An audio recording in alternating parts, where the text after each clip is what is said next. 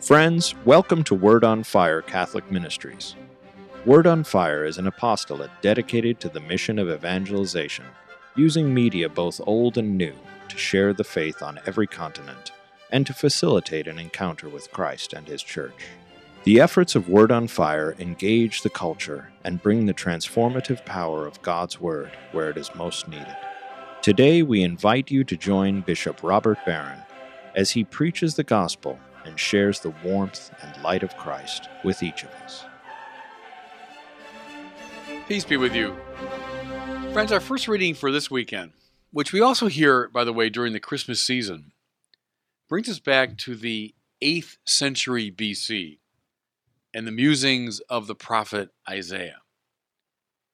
Just about a century before the time of Isaiah, Assyrian warriors had invaded the northern kingdom of Israel and it carried the people off into exile and subjected others to great oppression. One of the areas they hit hardest was Zebulun and Naphtali, regions in the northwest part of the territory, near and around the Sea of Galilee. That's why Isaiah says that the Lord, quote, degraded the land of Zebulun and the land of Naphtali. He means they were the object of this terrible persecution and attack. But then we hear something really interesting. He foresees, he prophesies that from that land of gloom, a light will come. Listen. The people who walked in darkness have seen a great light. Upon those who dwelt in the land of gloom, a light has shone. Again, it's a very specific historical reference here. The people who suffered the aggression of the Assyrians, people whose maybe family members were carried off, those under the boot of an oppressive power, those people have seen a great light upon those who dwelt in the land of gloom, th- those particular people in this gloomy state of affairs, on them a light has shone.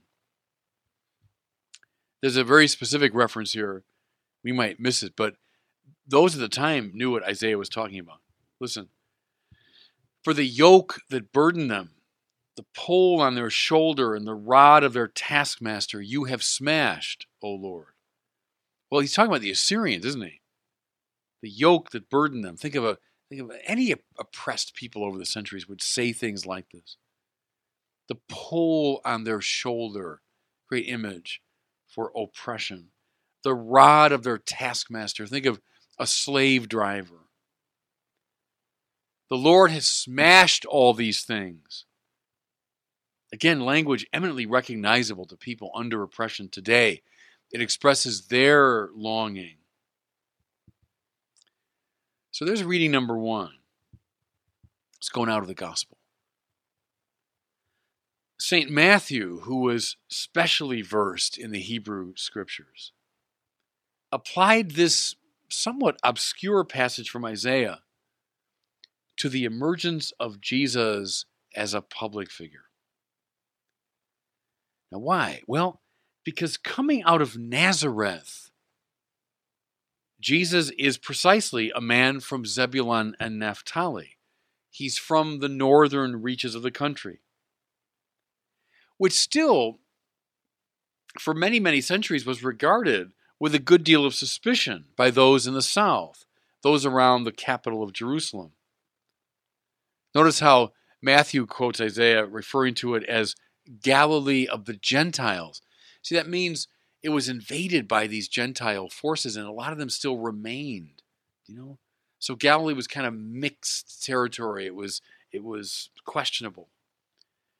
You know, we can hear much of the same thing in that famous passage in John's Gospel when Nathanael, having heard of Jesus' provenance, wonders, "Can anything good come out of Nazareth?" See, that's what he means.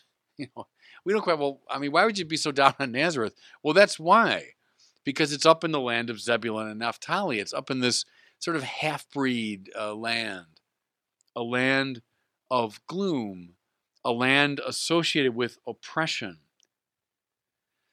The point Matthew's making, and it's it's echoing Isaiah, is that precisely out of this dark and suspicious place, light has come. So, just as Isaiah had prophesied, precisely out of that region of oppression, light has come.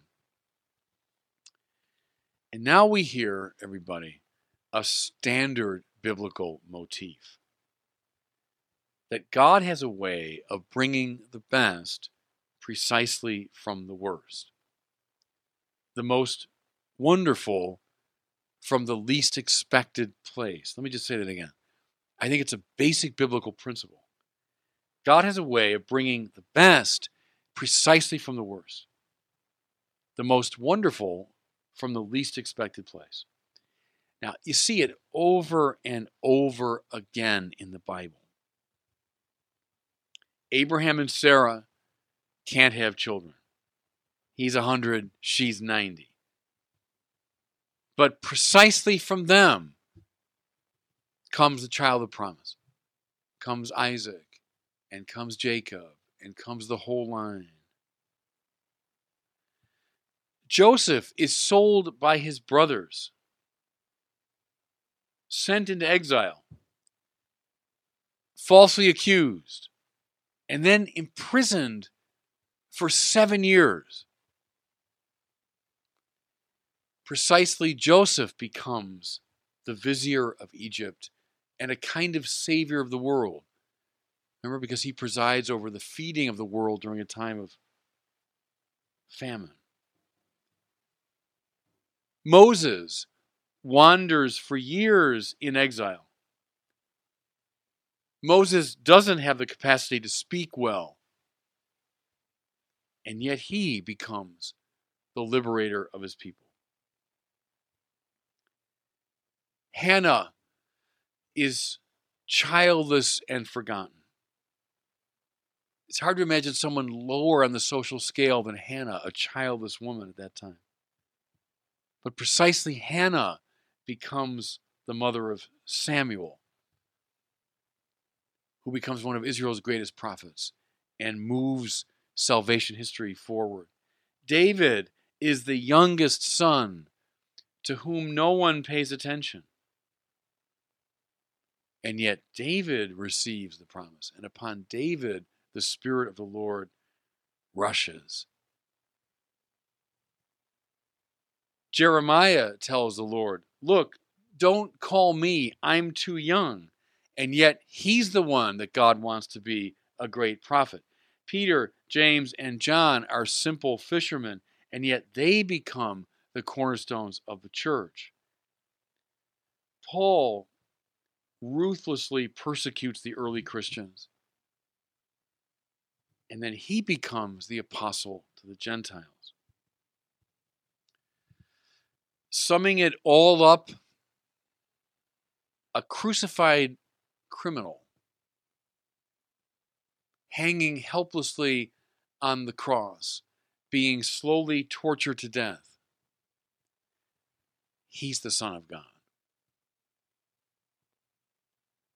You see what I'm talking about? This logic that runs relentlessly through the Bible. We could search out the reasons for all this, but it would take us too far afield right now. Suffice it to say that in the logic of the Bible, in God's logic, light tends to come from darkness.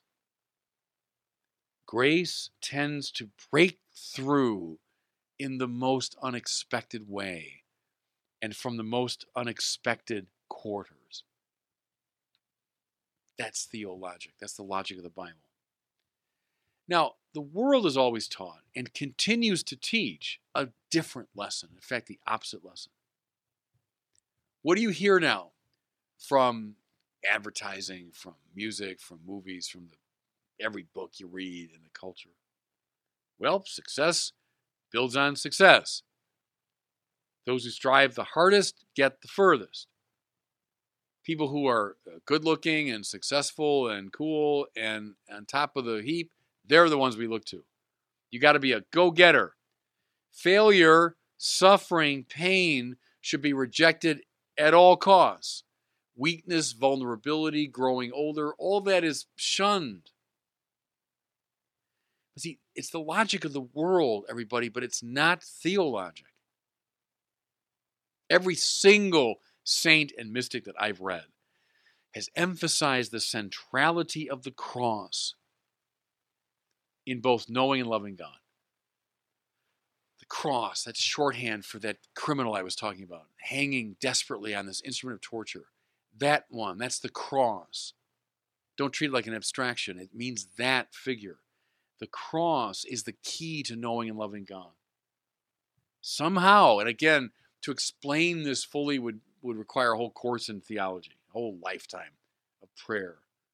But somehow the deepest experience of God comes precisely through suffering, through failure, through loss.